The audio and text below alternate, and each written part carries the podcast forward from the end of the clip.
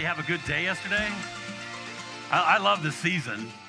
I get to spend time with friends and family and just relax. I mean, everybody like stops what they're doing with their busy life and focuses on these things. And, and so I, I, this is my favorite season of the year because we get to slow down and spend time together.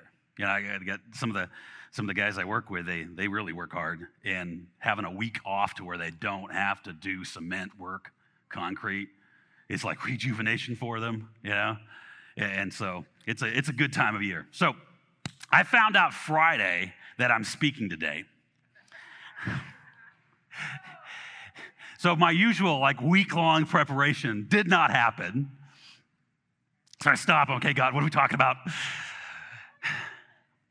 And uh, so I'm going to share with you what he started focusing me on. And the first thing he focused, we've been a time where, where Dwayne has been talking about the promise for a while now.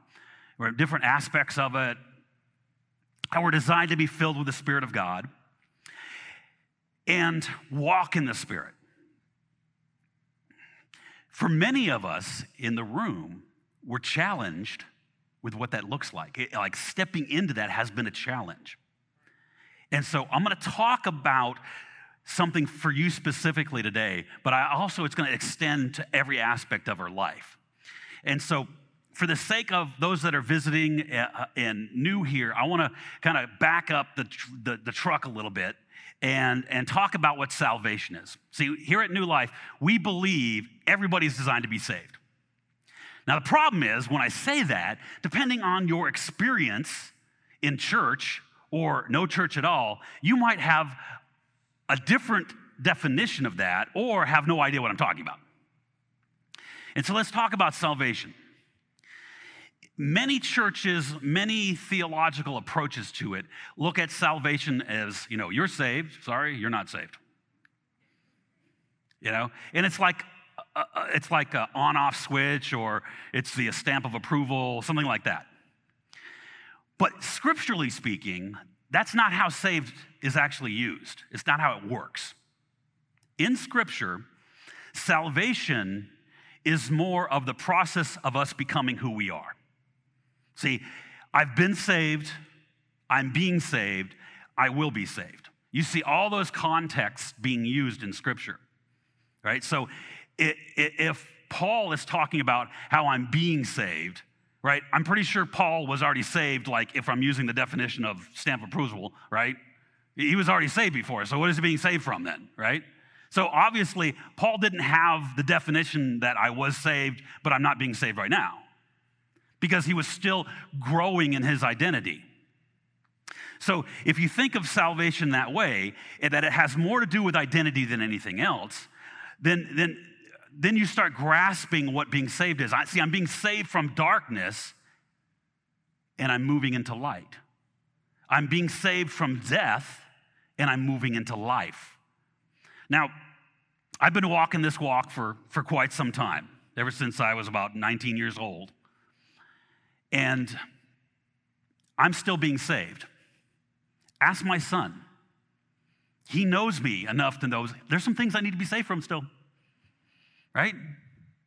I've had some things happen just this last couple weeks that I just, I mean, like, ah. And I'm reminded that I don't agree with what's true about me and what's true about life and what's true about everything around me the same way God does, because I wouldn't react the way I did if I thought the way God thought about things. So, consider this. I'm going to read a scripture to you. This is Mark 4 and 30. This is Jesus, right? And he said, With what can we compare the kingdom of God? Or what parable shall we use for it? It is like a grain of mustard seed, which, when it is sown in the ground, it is the smallest of all seeds on the earth. Yet, when it is sown, it grows up and becomes larger than all the other garden plants and puts out large branches so that the birds of the air can make nests in it, shade. So, what do you think it's talking about? Well, it's talking about the kingdom of God. But what if I was to tell you it's actually talking about how salvation is? See, you are the manifestation of the kingdom of God on earth when you step into your identity. if you took all the people off the planet, there would be no kingdom of God. The kingdom of God is in people when people manifest into identity. When we become like who we were designed to be, that's how the kingdom of God is manifested in the earth. We start looking like Jesus. We start expressing ourselves more like Jesus. We get more kind, more patient, more loving, more gentle, more long suffering. We actually learn to love in ways that are beyond what we grew up with our natural parents. If our natural parents did not know what it was like to love, from God's perspective, from that, from being filled with the Spirit of God and having love generated from inside of us that is above and beyond what we can do naturally. If we haven't experienced God love us in a way that is so beyond what you normally would expect, because it's not based off of you being good or bad, it's just love. Unless you've experienced that, you can't give it away to people. So, as the kingdom of God manifests in you, you start operating in a way that expresses the kingdom of God outside of you. So, it's talking about the kingdom of God, but it's talking about identity because it's who we are. So, I got a prop this time. Don't always use props, right? God interrupted me and he brought this prop to my mind. I got, okay, I guess we're going to a prop this time, right? So, yesterday, after I hear about this and I'm I'm getting ready, and I, yesterday I'm, I'm, I'm at the property, and my, my son comes over with my grandson, and he, he brings this out. And God reminds me of this last night. Does anybody know what this is?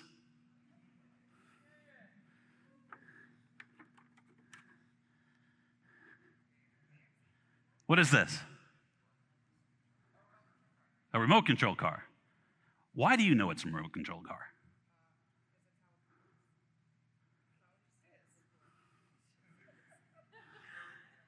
So, what if you were born 100 years ago? 1921. The, mortal, the Model T had been invented the year before, right? Cars have been around. Would you know what that is? Right? You, you would have an idea. Kind of looks like a car. Well, it's kind of crazy looking, but it looks like a car, right? But if I pulled the switch over here, I'm afraid to do it because this thing goes really fast. It might not even work because I, I didn't even actually get trained on it.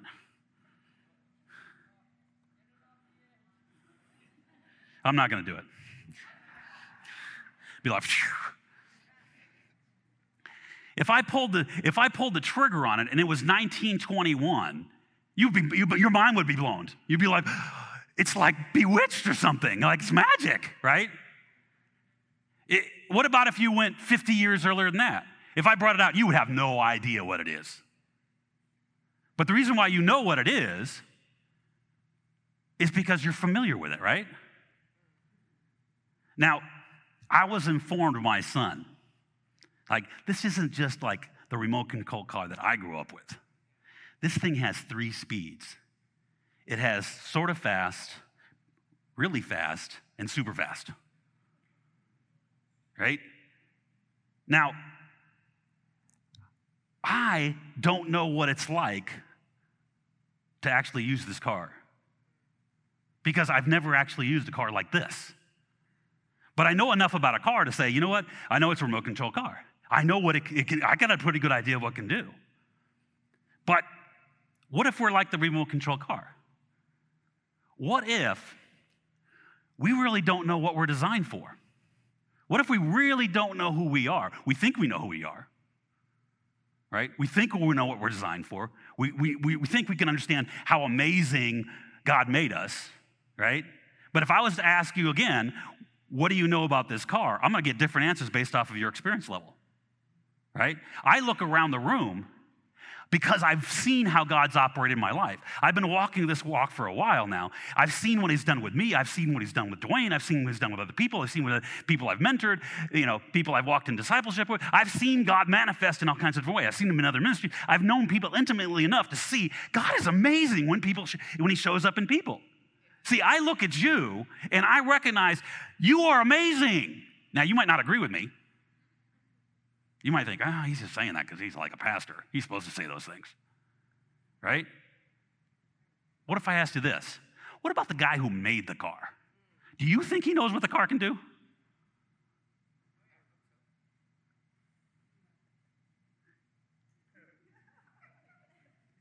See, there's something about who you are that God is moving you into, right? And, and part of what makes this car so special, right? This would be special in 1921. It would be special. It wouldn't have to do anything, right? But part of what makes it really special is it's not really what it's designed to be without power. Until you put power on this thing, it can never, it's a paperweight. If you don't know what a paper, all the younger people, if you don't know what a paperweight is, when you have paper on your desk, sometimes it can blow away. So you have a weight and you put it on the paper so the paper doesn't blow away. That's a paperweight. So it would be a great paperweight, kind of big for a desk, right? But when you add power with it, it's much more than that. See, you're designed for much more than you realize. This is what salvation is. He is moving you towards more of the reality of who you are. Every time you're stepping into more truth, every time you're stepping into, okay, God, really, you're saying that to me? I mean, He's moving you. That is salvation. You're experiencing more life. You're experiencing more light. You're experiencing more truth. Okay, now, I want you to carry that. So, as you're stepping into these things, we, we, we describe it as, hey, what do I new, what do I need to do? Like, what, what is it God's calling me? Because you hear the preaching of the word. You, you, you might be at home and you're reading scripture. You, you might be talking to somebody and they're speaking to you. And the, this word comes and it's like, oh, God loves me. Uh, God wants me. God, he's, I can feel something like that. That's not me. It's something beyond me. And you, you feel the, the beginnings of salvation. It's like a seed. This seed is being planted in you. Now, there's another scripture. I'm not going to read the whole thing because it's like crazy long. Most of you know it that I've been in church for a while. There's the parable of the sower and the seed. The guy's throwing seed out, right? And there's four different kinds of ground, right? My point, though, is two of these grounds, one's stony and one is got thorns and stuff, right? And, and in the parable, like there's problems with that kind of soil. It doesn't really work very well to grow things in. But you know what's interesting about that kind of soil? If you've ever grown anything, you can take stony soil and you can change it. You can take thorny soil, and if you use Roundup, right, you can change it right there are things to change it it's not impossible to change it's just a struggle and that's see that's what the struggle that we're in right now the struggle that we're in is there are things in the soil keeping us from growing at the speed we're designed to grow if all of that stuff was out of the soil.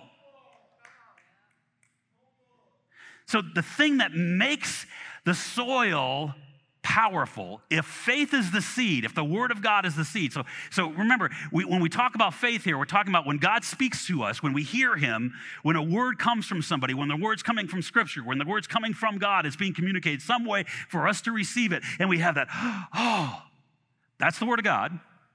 Faith is believing what God's saying is true. Right? So that's the seed. But you know what the soil is? It's hope. Hope is the thing that keeps faith alive and growing. Hope is where you're attacked at. See, we think we're attacked in our faith, and that's true to a degree, but I would say this I would say our hope is attacked before our faith is attacked. And once our hope is sufficiently depleted, then our faith can be attacked effectively. And so I want to talk to you about hope today.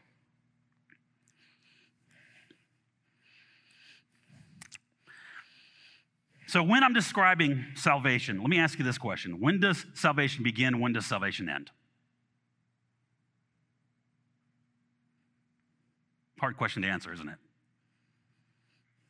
I would say until you're dead, it doesn't end. It starts as soon as the seed is being planted. Okay. Some of you are in here, you're struggling with what I can't go to the next level. I'm struggling with the next level. I, I want to go higher. I want to be who I'm designed to be. I want to be filled with the Spirit. I want to discover what it's like to speak in tongues. I want to discover what it's like for me to be able to pray for somebody and see them healed, to see a miracle, to operate in the prophetic, whatever it is, to have a good relationship with my spouse. Okay? It, it, it applies to anything. We want to move in, into areas where we know we're designed for because Scripture says we're designed for it, but we're struggling with it. The process of being in salvation is the whole process, but I do want to narrow it down specifically in this moment in time for those that are wanting to be filled with the Spirit of God. You are not unsaved. Any voice that tells you you're unsaved is lying to you. Okay? If the seed is in the soil, it's much the same way of how we impregnate a woman. The seed moves into the womb. Is it, it, anybody in this room, I'm not talking about like the culture in general, but in this room, would you say that when you, the, the baby starts to form, that's your baby? Can you be any more a son or a daughter at that time than you are now? You see what I'm saying? At that time, would you say, oh, I'm, they're going to be more of a son in three months than they are now? Right? So just because you haven't shown up, da da, I'm arrived, just because you haven't been filled with the Spirit of God, and you're like, oh, boom, bah, shazam, I know I've got God inside of me now, right? Are you less of a son in God's eyes? It's important for you to realize that because he's about process. Until you're dead, the process isn't over. He is more than capable of getting you through the process. He has not got a problem with walking with you and being with you and doing what he does. He, he is the God that took care of everything that keeps you away from him and becoming who you are. He took care of that on the cross. So there's nothing keeping you from it except stones and thorns. You see what I'm saying? Are you following me? But those aren't permanent. Those don't keep you from it unless you allow that to keep you from it. See, you have control over this one thing. You don't have control over what other people do. You don't have control over God. We barely have control over ourselves, right? But you know what we, we can control when it comes to ourselves? Our hope level. We can control our hope level. That's where we apply our will. That's where we apply our will. When something is attacking my hope, that's the battle you're engaged in. When something is saying, no, you're not going to make it. Sorry, you're not going to make it. No one's heard that voice before, right? Everybody else is going to make it, but you. Has anybody else heard that voice? I've heard the voice. And this is a battle of voices. I'm going to throw this nugget out there. Some of you, it's going to be, I don't know what he's talking about. But for someone that can grab it, this is big deal. This is all about voices. There's only three voices. There's your voice, the enemy's voice, and God's voice. Almost always, your voice is, is the voice of agreement. You're either agreeing with what the enemy is saying or you're agreeing with what God's saying. Who, whosever voice you would choose to agree with wins. It really is that simple. When you boil everything else out, that's basically what it comes down to. And the voice of God is always one of hope. It's always one of hope.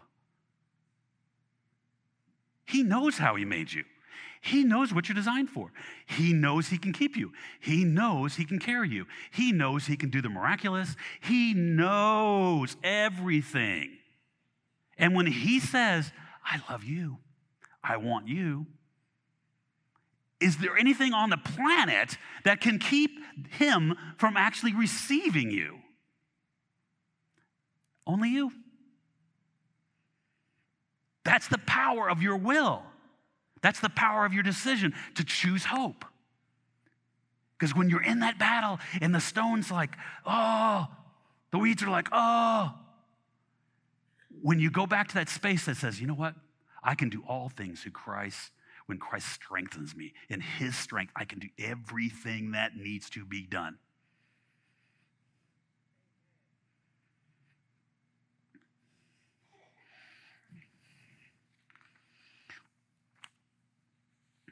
So, quickly, I'm going to talk about water baptism.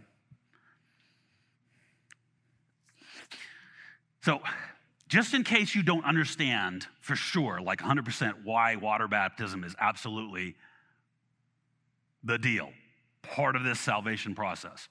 This is, this is I'll tell you, I'll tell, tell, tell you why. There's a lot of churches, right? We all come like, we've all been affected by the Catholic Church, had been around for years and years and years and years and years. Then you have the Protestants, those that came out of the Catholic Church. Then you have Holy Ghost movements that, that heard directly from God. They started operating in different ways, you know, and, and like God's been moving us more and more and more and more over time. But you still have churches today that are like, baptism's not necessary. So I just want to address this real quick. This is, this is how I see it. There's a lot of opinions on it, right? But I want to give you three people's opinion that once you recognize they have an opinion on it, nobody's else's opinion matters. It doesn't matter how many years they went to college, right? It doesn't matter how long they've been walking with God. When these three people have the same opinion on something, you're like, okay, that's it. I don't have an opinion under this one. First one's Paul. Paul had the opinion that baptism was important, right? So there's this one place in, in I think it's a verse 19, or chapter 19 in Acts. These guys come along, right? He, Paul comes up to them, hey, what's going on? Oh, these are like followers of Jesus. They're disciples of Jesus. Hey, so so he asks this question. He's like, well, have you received the Holy Ghost since you believed? And they're like, we haven't even heard that there is a Holy Ghost. That sounds pretty cool. And Paul's like, okay, so what baptism were you baptized under then? And they're like, well, we were baptized under John's baptism. And he's like, well, you need to get baptized in Jesus' name. Right? So he he rebaptizes them, right? Prays for them. They get filled with the Holy Ghost, they start prophesying. And they go on their way prophesying. Now, I am pretty sure Paul thought it was important for people to be baptized in Jesus' name, right? If he didn't, why go through all the trouble? He'd be like, hey, good, you guys are awesome. Have faith, go on right? But he literally stopped what he's doing, stopped those guys, said, hey, we need to do this the right way. So Paul obviously has that opinion. How about Peter? Peter has the same opinion. Every time you see him preaching to somebody, he preaches to the Jews for the first time. Hey, you need to get baptized in Jesus' name. To the Samaritans, you need to get baptized in Jesus' name. He talks to the Gentiles, right? The first time anybody preaches to people who are not Jewish, right? He's preaching to them about Jesus, and he's like, wow, man, whew, this is interesting. I didn't see this one coming. God just sent me over here to talk to these Gentiles. And, he, and then the Holy Ghost falls down on them. They're speaking in tongues. It's like, wow, I guess we better baptize them then. And so he baptizes them. Right? So every, every single time you see him baptizing people. So he believed it. Now, even more than those two, if you're uh, still confused if, it's, if this is important, Jesus makes this statement. In a resurrected body, teaching his disciples, he says, those that believe and are baptized, the same shall be saved. So, if you're still wondering about it, this is my position on it, this is Dwayne's position on it. If these three guys are convinced this is important, I'm just gonna go along with that. Because what I'm not gonna do is, I'm not gonna end up after this is all over and Jesus is like, well, how come you didn't baptize people in Jesus' name? I didn't think it was important. I'm not doing that to him. That's just me. So I just want to throw that in there so you have some clarity around that. If you were confused at all, that's what we believe, that's why we believe it. Okay, now off of that side note. so let me quote, let me, let me quote this to you. So I heard this years ago. And so I'm going to get back, going to get back to going around why hope is so important and understanding the battle of hope. And, and this statement here was, uh, from what I hear, I'm like third level back from the guy who originally said this, Francis Frangipane or something like that. He said this If there is any area of my life that doesn't glisten with hope, then I am believing a lie.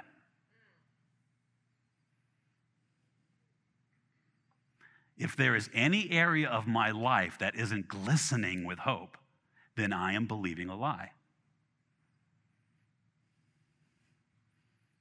Think about what you're going through right now. Think about what you're struggling with. Do you have hope around it? Because you know what's different between faith and hope? Faith is very targeted. Like God's talking to me about something that's targeted towards that. Hope is very broad. See, hope carries some faith from day to day. See, when I have hope, God says something like, like I am designed to be filled with the Spirit of God, right? You shall receive the gift of the Holy Ghost. Hope says, okay, I'm not experiencing right now, but I'm going to do it tomorrow. I'm not experiencing today yet, but I'm going to experience tomorrow. I'm going to experience it. I'm going to experience it. If it takes a week, if it takes a month, if it takes a year, it's mine because he promised to me. I have hope for it. Now, the enemy's talking to me about it, trying to tear my hope apart. But if I maintain hope, I guarantee you, I will bet money on it. Of course, it has to happen before I die, right? That was a joke. Some of my jokes are better than others. I know you're going to receive it because it's the nature of who he is. It's the nature of who you are. You were always designed for it. It's a matter of getting out the stones. So, in life right now, if you take anything away from this, I want you to take that thought. Any area of my life that is not glistening with hope is because I believe a lie.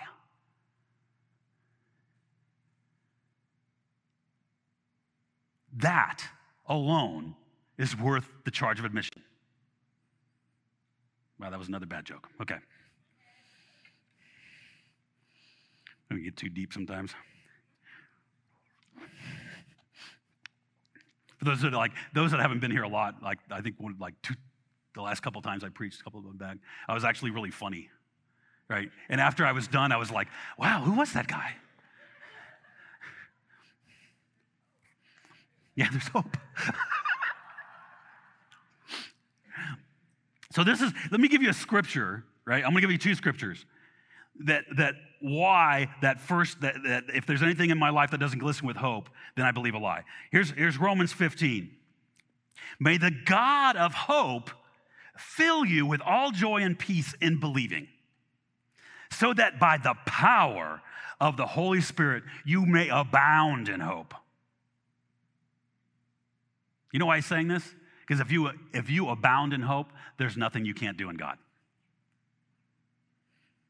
You will always move towards your identity. It'll be from one glory to the next glory. If you abound in hope, you will continue to grow. Because what you're being challenged with is the challenge of taking away your hope so that you don't grow. I love this one, Jeremiah 29. This is God talking through the prophet. For I know the plans that I have for you, says the Lord. They are plans for good and not for evil, to give you a future and hope.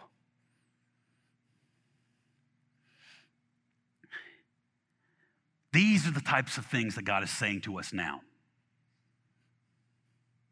The struggle that you're going through. Some of you are going through some serious struggles. Some of you are your health, health of your loved ones, financial situations that it feels like you are drowning in trouble.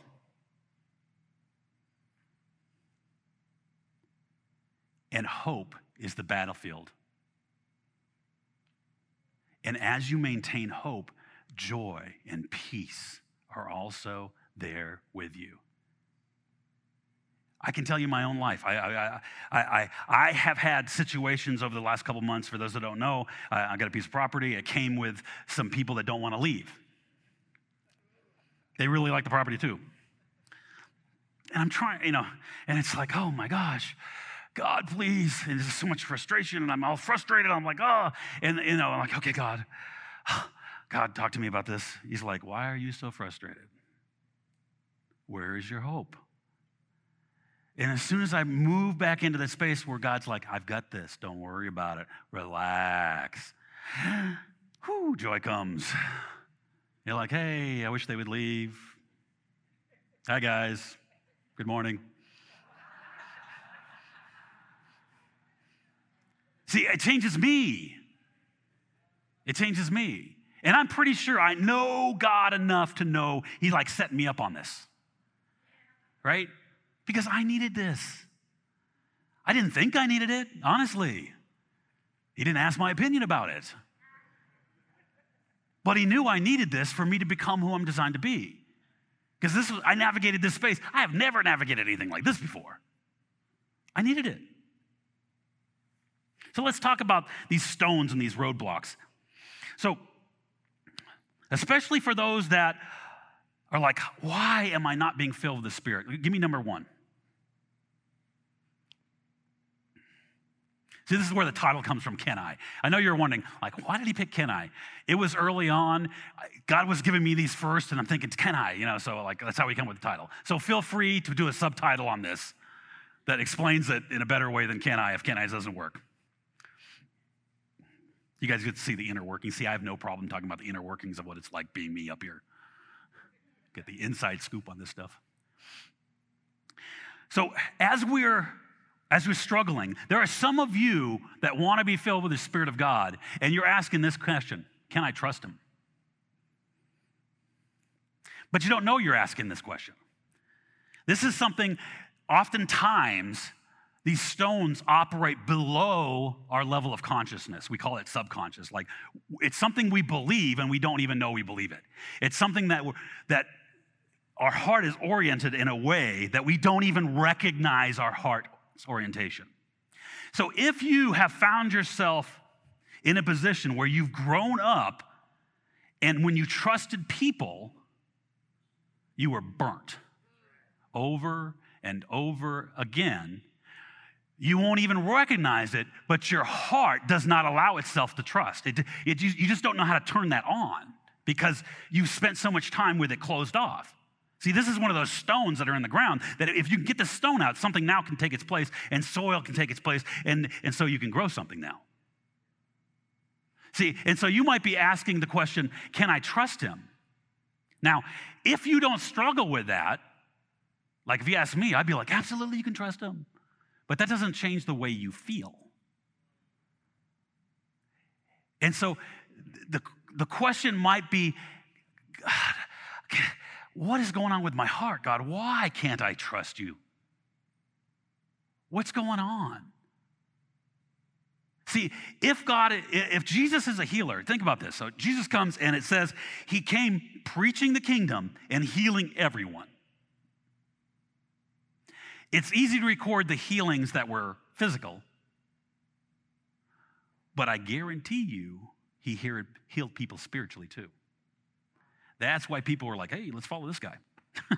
let me leave my nets. Let me alone. He, he had like 120 people following him around. It wasn't just 12. There's like 120 people following the guy around. He is a healer that he wants to heal what is broken inside of you. And he is in the process of healing you so that you can become who you really are. And some of that healing is going to take place before you can actually say, you know what, God, I surrender to you. I trust you. Give me number two. Now, these might seem the same. Can I give up control? But they're actually not the same thing. See, because there's some people that don't have control issues but have trust issues. There are other people who have control issues because of trust, but they, their, their way of protecting themselves is control. So I got to control things. Because if I can control things, then I, then I know everything's going to, you know, it's going to work out the way it needs to work out and I'm not going to be hurt. And so as long as I can maintain control. And so that same thing in the heart that says, I can't really give up control, see, now surrender becomes an issue. Because if I can't give up control, I can't really make him Lord, right? If I, if I don't trust him, I can't really make him Lord of my life. Because if you understand what a Lord is, you're giving him control. You're giving him decisions. So, a uh, great analogy is like if you if you want to see your walk with with Jesus grow, you need to get out of the driver's seat and let him drive. Because what we'll do is we'll be in the driver's seat like, Jesus, where do you want to go? And he's like, hey, let's go over here. And we're like, no, I don't want to go there. But you know what happens? If you ever discover that the, the power of saying yes to Him on things, what you'll discover is once you get to where He's taking you, you'll be like, this is awesome. I never would have gone here by myself. This is exactly the place I need to be. So, what about the next one?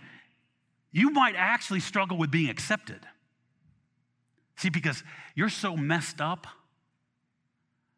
not even God would accept you. You could tell yourself that, you know? And so he's calling you, and, and then your reaction, the enemy's like, no, can, he's not to accept you. We're not, oh, he's not to accept me. And I lose hope because I'm listening to the wrong voice. And I've never been able to hear him say how much accepted I am and believe it. What, what about the next one?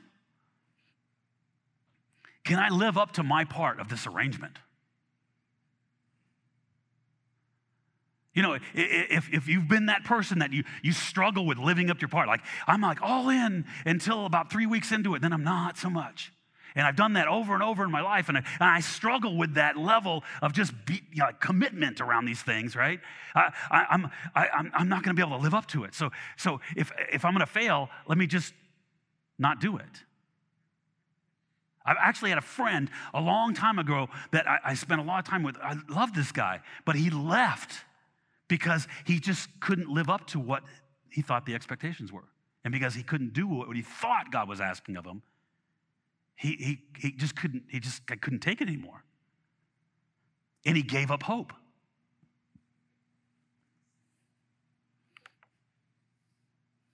and the next one is, is similar. Can I commit for life? Is what he's asking me, can I commit to this? He might ask me to do something like really hard, like go to China. He might ask me to be like one of those missionaries that get their heads cut off. You know, our, in all of these areas, our beliefs about what we think is going to happen. Uh, how many people have been walking in this for more than 10 years?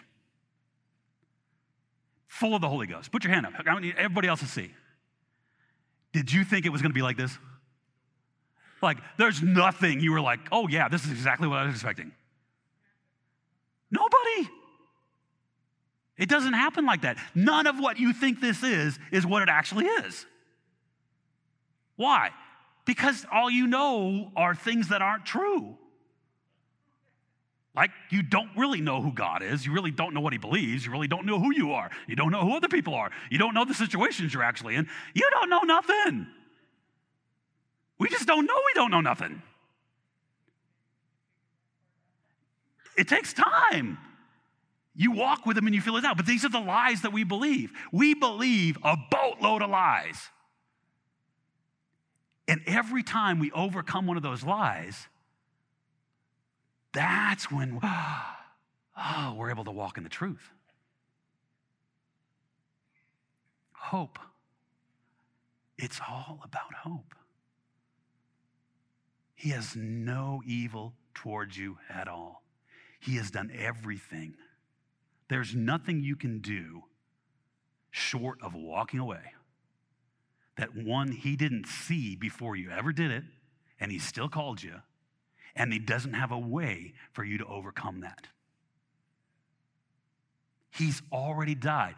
If he is, okay, if this is who he is, if he is the lamb that took away the sin of the world, which sin are you doing that he didn't take away? Would you Kind of throw it out there for me.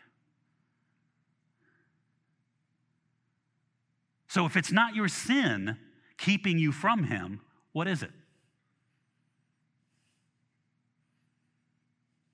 It's your shame.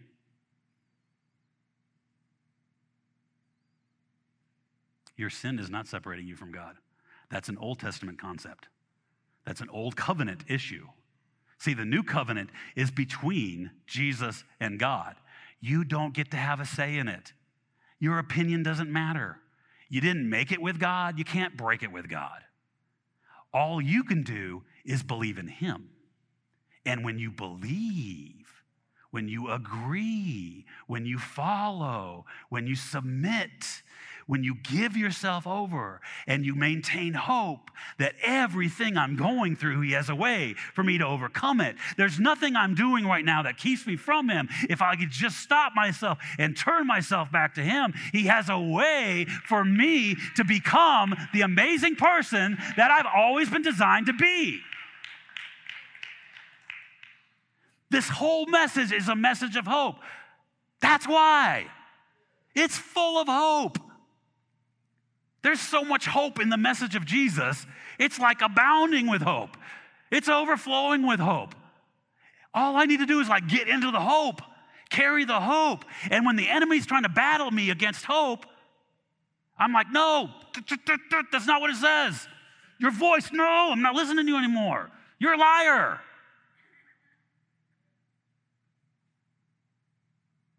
Get mad. Like, yeah. I'm not listening to that. You know how you know how you, you know how your hope you know when you know your hope is getting challenged. This is that, this is the indication.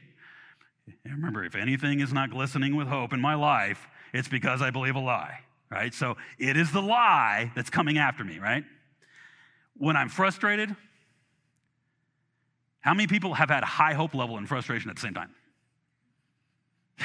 You're like, I've got hope and I'm so frustrated right now. Right? When I'm angry, when I'm depressed, right? When I'm beat up, when I can feel the kingdom of hell operating in my life, because the kingdom of heaven is righteousness, peace, and joy, the kingdom of hell is the opposite of that. And when I'm feeling that and I'm, I'm agreeing with it, I'm going, oh, yeah, oh, right? That's when my hope is being attacked. If you're confused, that's when you say, I'm not doing this anymore and I remind myself of what's true, and I dig my heels in, and I choose hope. I'm telling you, you can do that. You have the power to do that. Nobody else has the power. See, the word that I'm bringing you is an encouraging word. I hope, anyway. If it's not encouraging, they probably won't talk anymore. Right? It's an encouraging word because it's reminding you of something that's already true. But more important than me reminding you what's true, what if you could remind yourself? What if you didn't need the guy up here or woman to encourage you? That you could actually encourage yourself and find out what it's like to be the you that you're designed to be. So they asked me, like, how are you going to close? I said, I don't know. I didn't get that far in the conversation.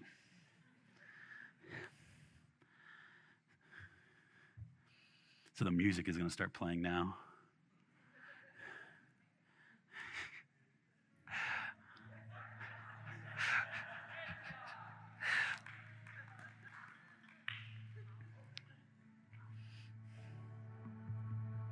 So there are sometimes and I, and I would say most times, I completely like the way we've been experienced the, the power of God operating. Like it's been like the closings have been awesome, right? God's moving. We can feel you know, Dwayne's preaching and like God is speaking from him, and it's just like, ooh, it's deep and there's deep waters, and you're like, let's go swimming.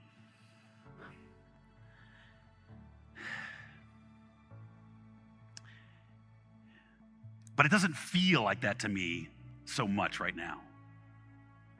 Like, this is one of those messages that feels like, as I'm closing this out, where, where that you just like, God, let me just see how hope operates in my life. Let me, let me be more of that person that, that chooses hope. Let me understand that I have the power to choose hope in my life.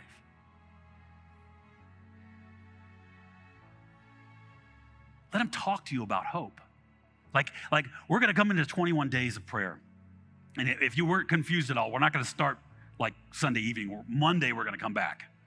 So Sunday's like a, a, we come and we do this, and hopefully you're praying, right? So, and then we start Monday. So Monday 6:30. So Monday 6:30. Between now and then, God talk to me about hope. I want to know more about the stones that I'm struggling with, what's keeping me from entering into the next phase, what's keeping me from receiving your spirit. Because you're not withholding anything from me. You, you, you freely give it to him. But my ability to open up to you, God, is there anything keeping me from walking more in your spirit? Is there, is there anything keeping me from being overflowing in your spirit? From just being able to, to open myself up and receive from you? What is that, God? Because I'm not designed for that. That's not the real me. Because the real me looks like Jesus. The real me is designed to be full of you. God, talk to me about that. I, I see. I want you to answer. I, I, don't need you to answer the prayer. Oh God, I need the Spirit of God. I need the Spirit of God. I need you to answer the prayer. God, what's keeping me from becoming who I really am? Because then, as I hear you on that, I have the power to submit myself to that voice and agree with what you're saying is true and pull that stone out to push those weeds back and to step into identity. So they're going to pray some music, they're going to sing a song. If you want to come up, feel free to come up and pray whatever God's leading you. If you're ready to go, there's a lot going on this weekend. You are free to go. But be blessed and know that you can be full of hope. Amen.